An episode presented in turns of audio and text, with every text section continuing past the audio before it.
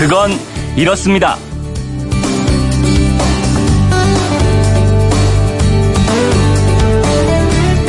안녕하십니까 오승훈입니다. 제19호 태풍 솔릭 제주도 해상까지 올라오면서 전국이 초비상입니다.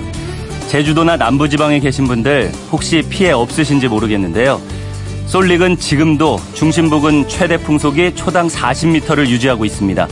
그런데 이 초당 40m라는 풍속은 얼마나 강한 바람일까요?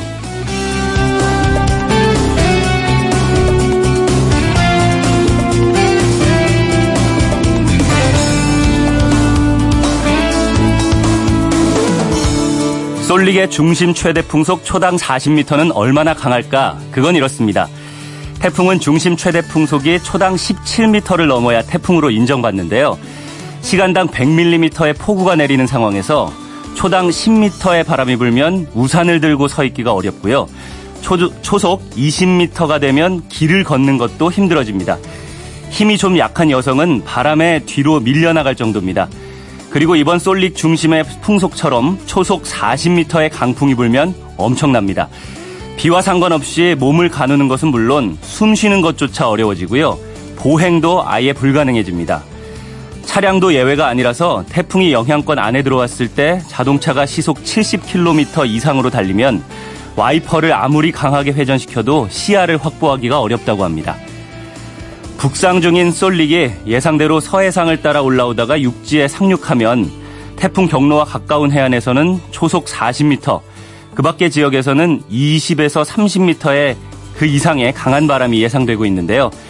아무리 센 바람이 불어닥쳐도 넘어지지 않고 쓰러지지 않도록 단단히 붙잡고 대비를 해야겠습니다.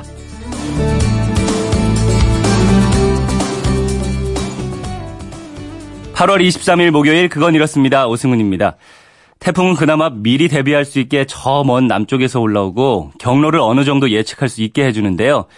지금 솔릭은 어디에 있는지 기상청 이효은 리포터 연결해서 알아보겠습니다. 이효은 리포터 전해주시죠. 네, 강한 중형급인 태풍 솔릭이 현재 제주도 가까이에 와 있습니다. 서귀포 남서쪽 약 90km 부근 해상에 있고요. 목포 인근 해상의 서해상으로 천천히 북상하고 있습니다. 제주 전 지역에 태풍 경보가, 전라도와 경남 지역엔 태풍 주의보가 현재 발효 중입니다.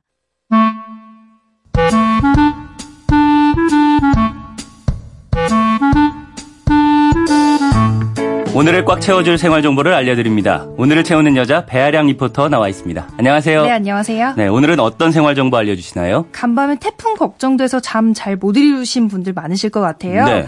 태풍이 느리지만 묵직하게 움직이고 있는데요. 음. 앞서 들으신 것처럼 지금 태풍은 제주도 남서쪽에서 접근하고 있어요. 네. 오늘 자정쯤 충남 서해안 지역에 상륙하겠고요. 내일 새벽 서울을 지난다는 당초 예상과는 좀 다르게 경기 남부 지역을 거칠 것으로 보입니다. 내륙 지역이 태풍의 직접적인 영향을 받는 건 태풍 산바 이후 6년 만이에요. 그 전에는 일본으로 비껴가거나 해서 간접적인 피해만 있었는데요.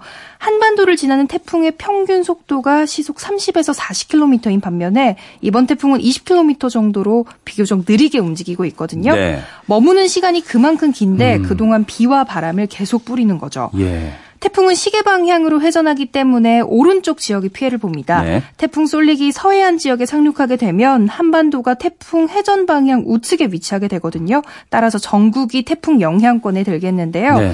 태풍 경보가 내려지면 어떻게 대비를 해야 할지 피해를 최소화하기 위해서 곳에 따라서 어떤 준비가 필요한지 꼼꼼히 짚어드릴게요. 음, 이번 태풍이 경제적으로 가장 큰 피해를 준 태풍 루사와 세력이 비슷하다고 하던데요. 대비를 잘 해야 될 것 같습니다. 특히 농촌 지역과 해안 지역에서 주의가 필요할 것 같은데요. 네, 농촌 지역은 주변에 산이 많잖아요. 그렇죠. 비가 많이 내리게 되면 우선 산사태의 위험이 있습니다. 네. 산사태는 몇 가지 전조 증상이 있는데요. 바람이 안 부는데 나무가 움직인다든지 음. 뭔가 무너지는 것 같은 굉음이 들리면 관련 기관에 요청해서 안전 조치를 해야 하고요. 네. 태풍이 지날 때까지는 멀리 떨어져서 비탈면 근처는 가지 않으셔야 합니다. 그리고 농경지 침수 피해를 예방하기 위해서 모래주머니로 하천물 넘쳐 흐르지 않도록 해야 하고요. 네. 비닐하우스나 재배시설도 단단히 묶어서 고정시켜야 합니다. 마지막으로 논둑을 점검하거나 물꼬를 조정하러 나가는 건 미리 해주셔야 해요. 태풍 불 때는 최대한 삼가셔야 하고요. 음. 그렇죠. 또 다리를 건너셔야 한다면 안전한지 확실히 확인하고 그때 이용하셔야 합니다. 네. 해안 지역은 바다와 붙어 있다 보니까 더 위험이 커지는데요. 네. 우선 저지대에 계신 주민은 안전한 곳으로 대피하셔야 해요. 지금 당장 태풍이 오지 않아도 갑자기 긴 너울이 밀려오면서 사고를 당할 수 있기 때문입니다. 음. 마찬가지로 해안가 근처의 위험한 비탈면으로는 가까이 가시면 안 되고요. 어업 활동은 중단하시고 풍랑 피해 없도록 선박을 단단히 묶어두셔야 해요. 음. 어망과 어구도 미리 안전한 곳으로 두셔야 하고요. 네. 도시 지역에서는 태풍 피해를 최소화하려면 어떤 준비를 해야 되나요? 도심에서는 간판이나 유리창 파손으로 인해서 피해를 입는 경우가 많아요. 네. 실제로 2003년 태풍 매미 때 부산의 많은 아파트에서 유리창이 깨지거나 구조물이 파손됐는데 이게 아래로 떨어지면서 차량이나 사람을 다치게 하는 사고가 많았거든요. 맞습니다. 그래서 태풍이 오기 전에 바람에 날아갈 물건이 있다면 미리미리 제거해 주셔야 하고요. 또 유리창에는 테이프를 붙여서 파손을 방지해야 합니다. 도시에는 건물이 많아서 간판이나 옥외 광고물이 떨어질 수 있는 위험도 큰데요. 초속 40m 바람에 간판이 떨어져 날아다닌다고 하면 생각만 해도 정말 끔찍하죠. 맞죠. 나사가 풀려서 간판이 흔들리거나 간판 지지대에 녹이 쓸었다면 미리 간판을 제거하셔야 하고요. 네. 오늘 퇴근하실 때도 간판이 많은 곳 주변으로는 접근하지 않아야 합니다. 음. 고층 건물의 옥상이나 지하실, 하수도 맨홀도 마찬가지고요. 네. 그런데 유리창에 테이프를 붙이는 게 진짜 효과가 있나요? 네, 제가 행정안전부 안전소통 담당과 함께 여쭤봤는데요. 네. 강한 바람이 불 때 유리창에 테이프를 붙이는 게 진짜 효과가 있는지에 대한 연구를 진행했다고 음. 해요. 테이프를 붙인다고 해서 아예 안 깨지는 건 아니고요. 창이 깨지면서 파편이 날아가는 2차 피해를 막을 아, 수 있습니다. 네. 특히 고층일수록 바람이 막힘없이 불기 때문에 피해가 더 직접적이잖아요. 음. 비산 방지용 안전 필름을 붙이거나 X자 형태로 유리창에 테이핑하고 또 유리창 이음매와 창틀에도 이중으로 테이핑해두면 피해를 좀 줄일 수 있고요. 젖은 신문지를 붙이는 것도 풍압을 분산시키는 데 도움이 됩니다. 예. 가장 중요한 건 창문을 잠그고 결속 제대로 해두는 거고요. 네. 또 창틀 뒤틀림에 의해서 파손되는 경우도 많다고 해요. 창문과 창틀 사이에 틈이 있다면 미리미리 수리해 두시는 게 좋고요. 또 실내에선 커튼 쳐놓고 되도록 멀리 떨어져 있는 게 안전한 방법입니다. 음, 이번 태풍은 다른 태풍보다 한반도에 머무는 시간이 길다고 하고요. 또 최대한 외출을 삼가고 태풍 대비 미리 잘 해서 피해 없도록 주의해야겠습니다. 네. 오늘을 알차게 채울 꽉 찬 정보였습니다. 지금까지 오늘을 채우는 여자 배아량 리포터였습니다. 감사합니다. 네, 감사합니다. 네. 아시안 게임은 어떻게 진행되고 있는지 스포츠 소식 들어보겠습니다. 김태범 스포츠캐스터입니다. 안녕하세요. 네, 안녕하세요. 김태범입니다. 네. 2018 자카르타 팔렘방 아시안 게임에서 어제는 그제보다 더 많은 메달이 나왔죠?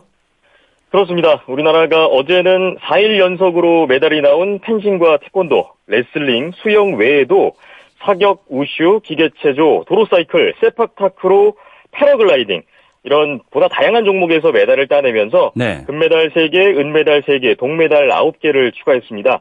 도로사이클 여자 개인 도로 100km에서 나아름 선수, 펜싱 여자 사브르 팀이 단체전에서 각각 금메달을 획득하고 대회 2연패를 달성했고요. 음. 레슬링 남자 그레코로마냥 97kg급의 조효철 선수는 이마가 찢어지는 부상을 입고도 어. 이후에 붕대 투혼을 발휘하면서 결승에서는 4점짜리 업어치기를 성공시키고 역전승을 거두는 네. 감동적인 금메달을 연출하기도 했습니다. 네.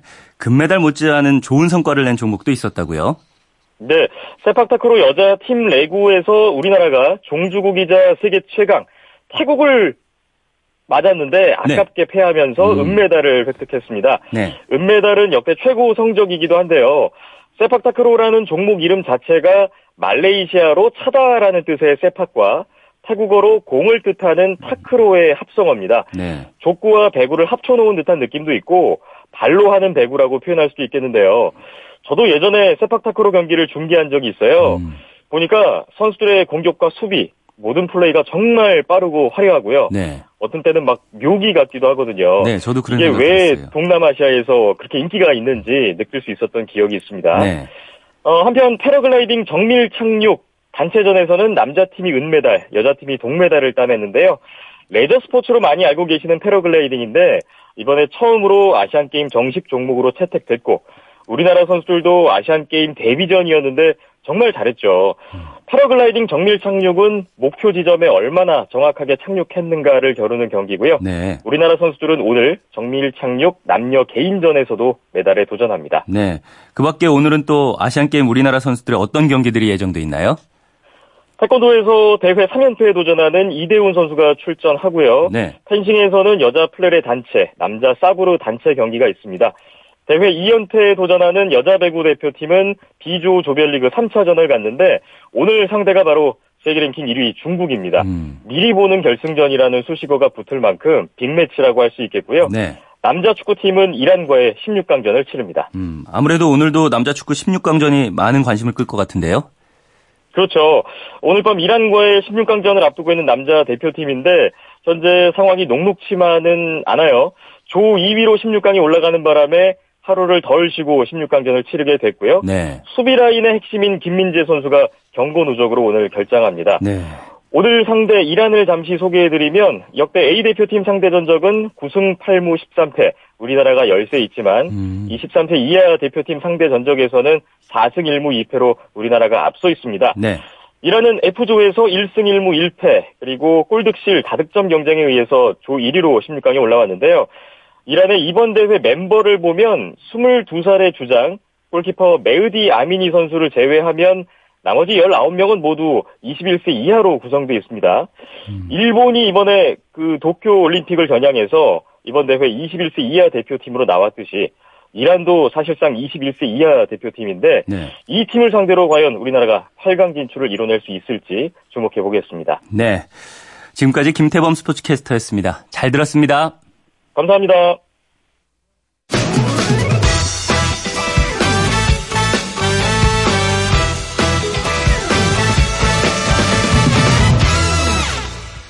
지금 태풍의 중심이 지나고 있는 제주도에는 강풍과 함께 폭우가 쏟아지고 있는데요. 제주시가 주요 하천 저류지에 수문을 개방했다는 소식입니다. 폭우로 인해 해안 저지대 하천이 범람할 것을 우려한 조치인데요. 태풍으로 인해서 주요 하천 수문을 개방한 건 2016년 10월 태풍 차바 이후 2년 만이라고 합니다. 19호 태풍 솔릭은 중형급 태풍이라고 하는데요. 태풍의 크기는 초속 15m 이상의 강풍이 부는 반경에 따라서 4단계로 나뉩니다. 강풍 반경이 300km 미만이면 소형급, 300 이상 500km 미만은 중형급, 대형급 태풍은 500 이상 800km 미만, 초대형급은 800km 이상의 태풍인데요. 솔릭은 강풍 반경이 360km라고 하니까 정확히 얘기하면 중소형급으로 볼 수 있을 것 같습니다. 이번 솔릭은 크기가 그렇게 크지 않더라도 한반도에 상륙하는 이동 경로 때문에 더 비상이니까 태풍 관련 기상 정보에 귀를 기울이시면서 피해 없도록 대비를 철저히 해야겠습니다. 그건 이렇습니다. 오승훈입니다. 저는 잠시 후에 궁금증이 지식이 되는 아하로 돌아오겠습니다.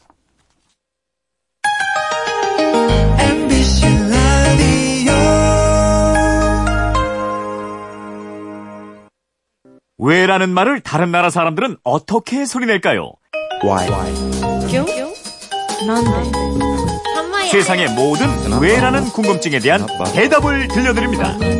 궁금증에 대한 가장 친절한 설명서. 그건 이렇습니다.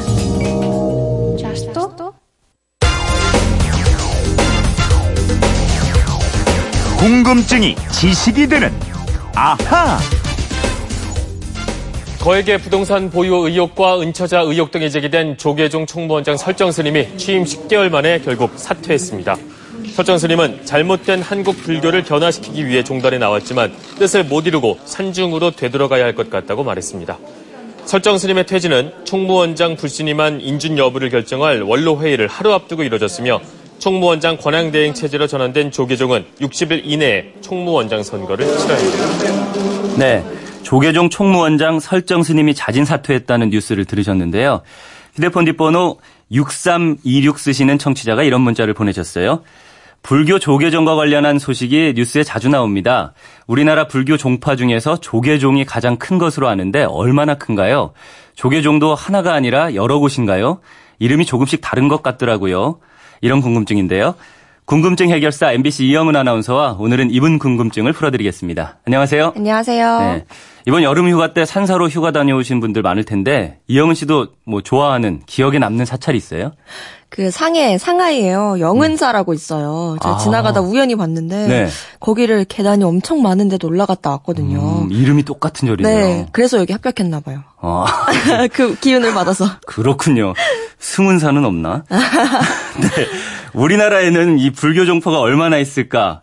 저도 평소에 생각하지 않던 질문인데 이 질문 듣고 보니까 진짜 궁금하네요. 네, 우선 종파라는 말도 많이 쓰지만 음. 불교 안에서는 종단이라는 말을 주로 쓰는데요. 네. 한국불교 종단협의회라는 사단법인 단체가 음. 있습니다. 네. 1967년에 주요 종단의 대표자들이 모여서 만든 대한불교 총연합회가 이름을 바꾼 단체인데요. 음. 여기에 소속된 종단이 현재 29개입니다. 29개요. 그러니까 조계종, 천태종 뭐 이렇게 이름이 서로 다른 종단이 29개가 있다. 네, 굉장히 많다 싶죠. 네. 이 중에서 1980년 이전에 종단을 만들고 사찰 수가 100개 이상이고 또 승려 수가 200명 이상인 그러니까 규모가 비교적 큰 종단이 10개 이상 있는데요.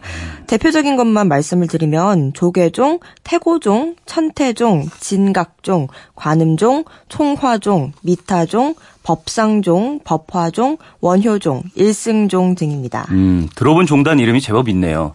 이 중에서 가장 큰 종단이 조계종인가요? 그렇습니다. 종단협의회에서 설명하는 조계종 규모를 보니까요. 소속 스님이 모두 12,000명 정도 있고요. 네. 전국 25개의 교구 본사와 하나의 군종 특별 교구를 합쳐서 모두 26개의 교구 본사를 갖고 있습니다. 그리고 그 밑에 다시 약 3,000개의 말사, 즉 사찰과 포교당이 있어요. 음, 지금 얘기한 본사는 각 지역을 총괄하는 사찰이라는 뜻이죠? 네, 조계종은 3,000개 이상의 사찰, 말사가 있으니까 중앙에서 이걸 한꺼번에 다 관리하기가 어렵습니다. 음. 그래서 25개의 교구로 나누고요. 그 중심이 되는 본사가 그 교구 안에 있는 사찰을 소속시켜서 관리하는 겁니다. 네. 그래서 제1교구 본사는 총무원장이 직할하는 서울의 조계사고요. 2교구 본사는 경기도 화성의 용주사, 3교구는 설악산 신흥사, 4교구는 오대산 월정사 이런 식으로 해서 음. 25교구 본사는 남양주 운악산에 있는 봉선사입니다. 음, 그 교구 본사에 불국사, 해인사 이런 우리가 잘 아는 큰 사찰들도 다 있겠네요. 맞습니다. 엊그제 설정 스님이 총무원장직에서 물러나서 산중으로 돌아간다 이렇게 하셨는데 네. 설정 스님이 돌아간 예산의 수덕사라든가 대구의 동화사, 양산의 통도사, 지리산의 화엄사, 순천 송광사, 고창 선운사 이런 사찰들도 다 25개의 교구 본사에 속하는 사찰입니다. 음, 그런 사찰들이 다 조계종 교구 본사군요. 조계종의 규모가 크긴 크네요. 그럼요. 그리고 정부가 역사성을 인정해서 보존 지원하는 전통 사찰이 약 870곳이 있는데요. 네. 이 전통 사찰 가운데 90% 이상이 조계종 사찰입니다. 음. 그리고 선원이라고 우리가 선종할 때 그 선을 교육하고 수행하는 불교의 전문 교육 기관이 있는데요. 네. 조계종에는 약 90개의 선원이 있고요. 승가대학에서 1,500여 명의 출가자들이 수학을 하고 있기도 합니다. 음, 17개예요. 그렇군요. 그 질문하신 6326님이 조계종은 하나가 아니라 여러 곳인가요? 하고 물으셨는데 그렇습니까? 네, 지금 말씀드린 조계종은 모두 대한불교 조계종에 대한 얘기입니다. 네. 요즘 뉴스에 등장하는 조계종도 모두 이 대한불교 조계종을 가리키는 말이고요. 네. 근데 이렇게 조계종의 규모와 세력이 워낙 크고 또 우리나라 불교를 대표해서 그런지 대한불교 조계종을 연상시키는 종단 이름을 사용하는 사례가 크게 늘고 있어요. 음, 그래요? 어떤 이름들인데요? 어, 우선 대한불교 조계종에서 뒤에 붙는 조계종은 똑같고요. 네. 앞이 조금씩 다릅니다. 예를 들면 한국불교 조계종이라든가 현대불교 조계종, 세계불교 조계종, 근본불교 조계종 이런 식으로 땡땡땡땡 조계종이라는 이름을 쓰는 곳이 30곳 정도 인데요. 음, 네. 이런 이름 사용은 앞으로 더욱 늘어날 것이라는 예상도 많습니다. 그렇군요. 지금 말씀하신 종단들이 다 이상하다는 뜻은 아니고 대한불교 조계종을 염두에 두고 조계종을 찾는다면은 앞에 붙는 이름을 잘 살펴야겠네요. 네, 맞습니다. 그게 제일 중요합니다. 왜 기독교에서도 장로교가 많지만 다 같은 장로교가 아니잖아요. 그렇죠. 예수교 장로회, 기독교 장로회로 나뉘고요. 또 예장 안에서도 통합과 합동이 다르고 합동 안에서도 합동, 합신, 합동 정통, 대신 등등 이렇게 많이 분리가 돼 있는데 음. 어, 종파, 종단이라는 게 하나로 묶이기가 힘든 모양입니다. 그러게요. 그럼 조계종에서도 이렇게 여러 이름이 있다면은 아까 말씀하신 불교종단 협의회에 가입하지 않은 종단도 많겠네요. 그럼요. 잘 알려진 기존의 종단 외에도 새로운 종단들이 계속 설립되고 있어요. 네. 그 숫자가 200개를 넘어선 것으로 추정, 추정되고 있는데 정확한 숫자는 알 수가 없습니다. 그러면 이렇게 우리나라에서 가장 크고 한국 불교를 대표하는 종단인 조계종은 언제 생긴 거예요? 조계종이라는 종명은 중국이나 일본 불교에서는 사용된 적이 전혀 없고요. 오직 우리 한국 불교에서만 등장하는 명칭인데요. 네. 이 불교사를 연구한 학자들에 의하면 조계종이라는 이름이 처음으로 등장한 건 12세기 고려 때라고 합니다. 그러면 대략 천년 가까이 됐네요. 네, 근데 중간에 없어진 시기도 있어요. 음. 조선시대에 숭유 억 불, 불교를 억제하는 정책을 썼잖아요. 네. 그래서 세종 6년 1424년에 모든 불교 종파를 선교 양종으로 통합하는데 이때 조계종이라는 종파도 없어집니다. 음, 조선 초에 조계종이라는 이름이 사라졌다. 근데 어떻게 다시 등장했죠? 일제가 1910년 조선을 강제 병합하잖아요. 네. 이때 일제는 일본 불교인들을 조선으로 보내서 식민지 개척의 천병으로 활용하고요. 조선 총독부는 큰 사찰을 직접 통제하면서 승려들을 회유하거나 협박을 합니다. 음. 그리고 이 과정에서 대처승이 국내에 많이 생겨납니다. 어, 대처승이라면 아내를 두고 살림을 하는 승려 말하는 거죠? 네, 일본 불교에 많죠. 그 전까지 우리 불교는 출가해서 독신으로 사는 비구승 위주였는데요. 일제강점기를 거치면서 비구 승 대 대처승 비율이 4대 96으로 대처승이 압도적으로 많아집니다. 이렇게 많아졌어요? 그럼 갈등도 많았겠는데요? 그렇습니다. 해방 이후 특히 6.25 전쟁이 끝난 1954년에 유혈 사태까지 벌어지는데요. 네. 당시 이승만 대통령은 불교 정화를 촉구하는 담화를 발표하면서 비구승에 힘을 실어줍니다. 이러면서 주도권이 점점 비구승 측으로 넘어갔고요. 1962년에 비구승 주도하에 대차승도 참여하는 통합종단인 대한불교 조계종을 발족하게 됩니다. 음, 1962년에 등장한 대한불교 조계종이 지금의 조계종이군요. 네, 그런데 비구승과 대처승의 동거는 오래가지 못했어요. 네. 1970년에 대처승 측이 한국 불교 태고종을 창립하고 조계종과의 결별을 선언합니다. 그렇게 된 거군요. 6316님 궁금증이 좀 풀리셨나요? 어, 덕분에 덕분에 저도 공부 잘했고요. 아무쪼록 그 종교가 그 종교를 믿는 신도들, 신자들을 실망시키 않기를 실망시키지 않기를 바랍니다. 준비한 선물 보내드리겠고요. 이영은 아나운서, 평소 궁금한 게 있는 분들은 어떻게 하면 되죠? 그건 이렇습니다. 인터넷 게시판이나 MBC 미니 아니면 휴대폰 문자 샵 8001번으로 보내주시면 됩니다. 문자 보내실 땐 미니는 공짜지만 휴대폰은 짧은 건 50원, 긴 건 100원의 이용료가 있습니다. 네. 지금까지 궁금증이 지식이 되는 아하, 이영은 아나운서였습니다. 감사합니다. 감사합니다. 네, 노래 한 곡 듣고 돌아오겠습니다. 애덤 리바인의 No One Else Like You.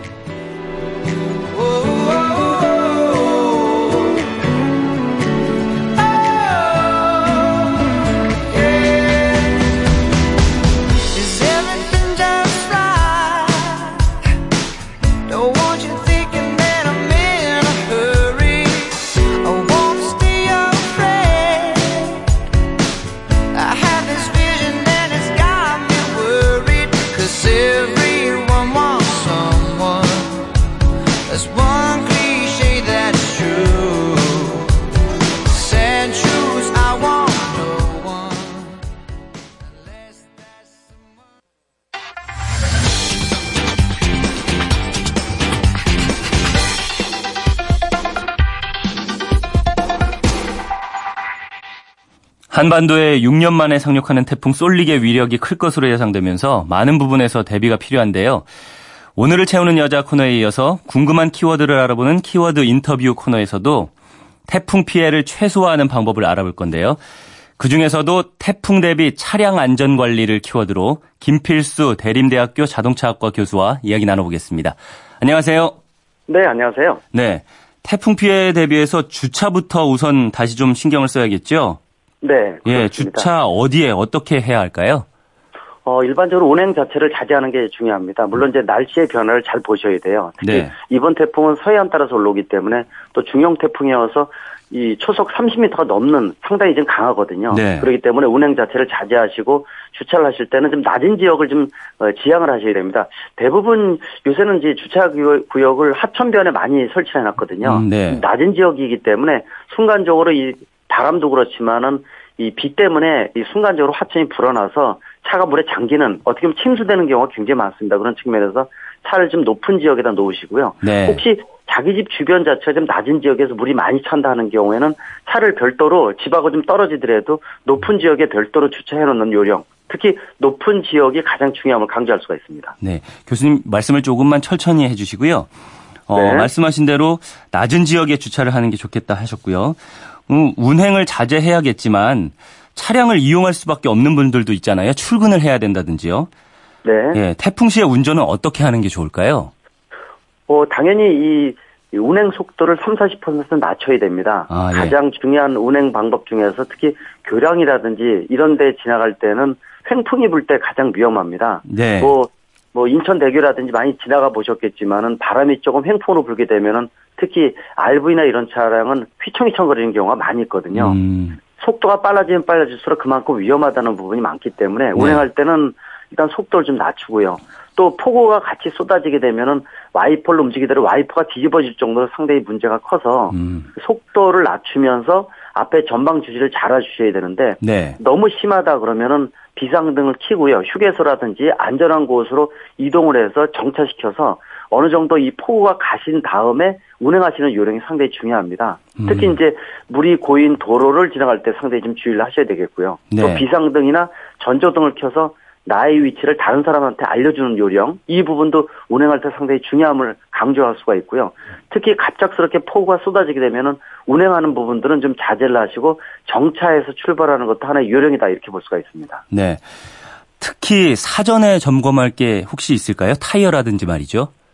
어, 상당히 중요합니다. 특히 이 차를 움직일 때는 비가 많이 쏟아지게 되면 수막 현상이라고 해서 그물 위를 미끄러지면서 달리는 겁니다. 네. 이때는 이 브레이크 제동을 하더라도 이 차가 밀리면서 평상시보다 제동 거리가 1.5배 커질 수가 있어요. 네. 따라서 앞뒤차의 간격도 충분히 뛰시면서 특히 타이어에 대한 상태, 이 마모가 많이 됐는지, 타이어 공기압은 제대로 돼 있는지, 또 와이퍼가 제대로 움직이는지, 특히 비가 올 때 와이퍼 고무가 좀 낡아가지고 네. 물 자국이 많이 생기는 경우에는 앞에 전방 주시가 제대로 안 되고 바깥이 안 보이거든요. 음. 그리고 어, 수시로 이 약간 제동을 할 때는 이 뭐, 제동 등 브레이크 등도 확인을 네. 해야 되겠지만은 네. 비상등을 킴으로 인해서 다른 차한테 이 제동을 하고 있다는 것을 알려줘야 되기 음. 때문에 특히 앞뒤자의 간격을 띄면서 차에 대한 상태 어, 여러 가지를 좀 신경을 써야 된다고 보고 있습니다. 예. 아까 말씀하실 때 그 바람이 많이 불면 휘청인다고 하셨잖아요. 네. 그 바람이 많이 불 때 그럼 운전법이 따로 있을까요? 어, 간단한 건 아닙니다. 아무리 이 베테랑이라 하더라도 바람이 불 때 또 폭우가 쏟아질 때는 운행을 자제하는 것, 특히 어느 경우에는 아예 정지 세- 상태에서 운행을 안 하는 것도 상당히 좀 주- 중요한 요령입니다. 음. 근데 아침에 출근할 때는 시간에 쫓기다 보니까 어, 본인도 모르게 속도를 과속을 내는 경우도 많이 있거든요. 그렇죠. 이때 바로 사고가 발생한다는 거를 꼭 신경을 쓰셔야 될 것 같고요. 네. 특히 어, 지금 내륙으로 이제 이 서해안 따라서 올라오면서 특히 출근 시간대에 겹치는 경우에 더더욱 위험한 경우가 많이 있거든요. 네. 이때는 더더욱 말씀드린 대로 앞뒤차의 간격 또 속도를 충분히 줄이시고요. 음. 또 횡풍에 대한 부분들은 일반 세단 승용차보다도 RV나 SUV 특히 버스 같은 경우에는 횡풍에 대해서 굉장히 취약할 수가 있습니다. 그런 측면에서 이 양보에 대한 부분들도 신경을 쓰시면 더 좋을 것 같습니다. 네. 어, 물이 갑자기 불어나면 차가 침수된 도로에 가게 되는 경우가 있잖아요. 네. 이럴 때 도로를 빨리 안전하게 빠져나올 수 있는 방법은 뭐가 있을까요? 어, 제일 중요한 부분들은 이 도로에 찬 물의 높이가 어느 정도 되는지 모른다는 겁니다. 네. 따라서 이 초행길이다 그러는 경우는 더저 확인하기가 좀 어려운데 이때는 예, 앞에 차가 있으면은 그 차를 본보기 삼아서 건너갈 수가 있는데요. 내가 음. 만약에 세단이다 그러면 앞에도 세단이어야지 SUV 같은 경우는 높이가 더 높기 때문에 같은 잣대로 보면 안 됩니다. 아, 네. 그래서 앞에 차가 있을 경우에는 뒤에 머플러의 물 높이가 어디까지 올라온지를 봐야 되는데 앞차의 머플러까지 물이 넘어가고 있다 그러면 내가 진입하면 안 되고요. 그다음에 내가 맨 앞에 있다 그러면은 창문을 열고 머리를 내밀고요. 음. 내 앞바퀴에 물이 어디까지 올라오는지 보면서 진입을 해줘야 돼요. 아, 그러면은 이렇게 네. 앞바퀴를 볼 때요. 네. 어, 위에서 앉은 채로 내려다 보면은 뭐 그 물의 높이가 말씀하신 네. 대로 타이어 어느 정도까지 와 있는지 정확하게 알 네. 수가 있는 건가요? 어, 일반적으로 보이는, 보이는데, 물의 네. 높이가. 근데 타이어의 반 정도까지 넘어가게 되면 진입하면 안 됩니다. 음. 뭐 어떤 차는 3분의 2까지 괜찮고 시동도 안 꺼지는 경우도 있는데, 네. 요새는 차를 만들 때 물이 빠지는 방수구들이 있어요. 그 방수국의 높이가 낮기 때문에 역류가 되면 시동이 꺼지거든요. 네. 그런 측면에서 반 이상이 넘게 되면 진입하지 마시고요. 또 혹시라도 진입을 하시게 되면은 속도를 저속으로 하고 에어컨을 미리 꺼둔 상태에서 변속 없이 저속으로 물결이 일어나지 않게 서서히 진행을 해 주셔야 되고 네. 혹시라도 중간에 시동이 한번 꺼진다 그러면은 한두 번 정도 시동을 걸어서 시동이 걸리면 괜찮지만은 예. 만약에 안 걸리게 되면은 바로 탑승객이 모두 내려서 안전한 곳에 이 탈출한다. 특히 물의 속도가 급격히 불어나는 경우는 차를 버리는 게 가장 중요한 부분이기 때문에 따라서 아예 모르는 초행길에 물에 차 있다 그러면은 진입을 안 한다든지 또는 돌아간다든지 그것도 한 요령이라고 볼 수가 있습니다. 네, 말씀하신 그 차를 포기하거나 뭐 안전하게 피신부터 해야 될 때 이럴 때 있잖아요. 이런 네. 판단을 내려야 될 때는 언젠가요? 정확하게 판단을 할 수 있는 어, 방법이요. 일반적으로 물이 어, 도로에 물이 차 있는 경우에 그냥 잔잔하게 있는 경우는 좀 덜하지만은 네. 계곡이라든지 또는 예를 들어서 물이 불어나는 속도가 옆으로 보게 되면 물 속도가 바로 보이지 않습니까? 이게 빠르게 되면은 에, 차를 진입하게 되면 안 됩니다. 생각 음. 이상으로 무섭다는 거거든요. 네. 또 이럴 경우는 물결이 일어나기 때문에 시동이 바로 꺼지는 경우도 많기 때문에 그래서 혹시라도 그런데 길이 여기뿐이 없고 돌아가는 길이 없다. 여기는 무조건 건너야 된다라고 할 때는 진입을 하는 사람들 굉장히 많은데 혹시 시동이 꺼져서 더 이상 진입하기가 어렵다 그러면 네. 탈출할 수밖에 없습니다. 그때 타이밍을 굉장히 잘 잡으셔야 되는데 네, 이거 미리부터? 그러니까 위험한 요소가 있다라고 생각할 때는 빠져나와야 되고 아예 진입을 안 하는 게 가장 중요하고요. 음. 혹시라도 도움 요청을 119에 한다든지 이런 것도 하나의 방법이라고 볼 수가 있습니다. 음, 알겠습니다. 그, 어, 내가 지금 빨리 빠져나가야 된다라고 판단을 할 때는 어느 정도가 되면은, 아, 지금 빠져나가야 돼. 이거를 알 수 있을까요? 어, 일반적으로 시동이 한두 번 꺼지게 되면은 시동이 차를 포기하는 부분도 상당히 좀 중요합니다. 네. 그런데 이제 무작정 계속 시동을 키게 되면 차의 안으로 물이 빨려 들어오기 때문에 음. 엔진을 다 버릴 수밖에 완전 침수될 수밖에 없거든요. 알겠습니다. 그래서 혹시 포기하는 경우 안 포기를 안 하는 경우 어느 때냐면은 차 때문에 그런 경우 많습니다. 음. 어 이거 내가 차를 버리면은 이거 내가 어떻게 하지라는 생각을 갖다 보면은 타이밍을 놓치게 되고 또 차에서 머무는 시간도 길어지거든요. 네. 그래서 어느 순간에 물살이 좀 빠르고 불어난 속도가 좀 아까 말씀드린 타이어 반 이상으로 많이 넘쳐오르고 또 시동은 꺼져 있고 이때는 과감히 차를 포기해야 된다는 것을 꼭 생각을 하시면 좋을 것 같습니다. 네. 도로가 침수됐거나 이 차량이 고장 났을 때, 시동이 꺼졌을 때, 이럴 때는 어떻게 대처를 해야 될까요? 어, 일반적으로 이 몸부터 탑승객의 안전이 가장 중요함을 강조할 수가 있습니다. 음. 물론 시동이 한두 번 꺼지고 물이 잔잔하면서 불어나지는 않는데 시동이 꺼졌다 그러면 한두 번 켰을 때 시동이 안 켜지게 되면 내려서 뒤에서 차를 밀고 나올 수가 있거든요. 네. 밀어서 차를 좀 더 높은 지역에다 올려놓게 되면 침수가 되는 것을 어느 정도 방지를 할 수가 있죠. 그래서 말씀드린 대로 물결이 세다든지 바람이 너무 세고 폭우가 많다든지 또 결국은 시동은 안 걸린 상태라든지 이럴 때는 또 내다봤을 때 물이 불어오는 속도가 많다든지 이런 부분들이 상당히 위험하다고 판단할 수가 있습니다. 이때 이 포기한다는 것에 대해서는 차에 대해서 너무 염두에 두지 마시고 네. 또 안전한 곳에 네. 빠져나와야 되고 비상등도 켜놓고 또 다른 차가 볼 수 있게끔 만들어 놓은 것도 하나의 요령이라고 볼 수가 있습니다. 예. 마지막으로 이 정말 긴급한 상황에서 이것만은 꼭 기억해라 하는 점 있으면은 짚어주시죠. 어, 폭풍에 특히 날씨에 대한 됩니다.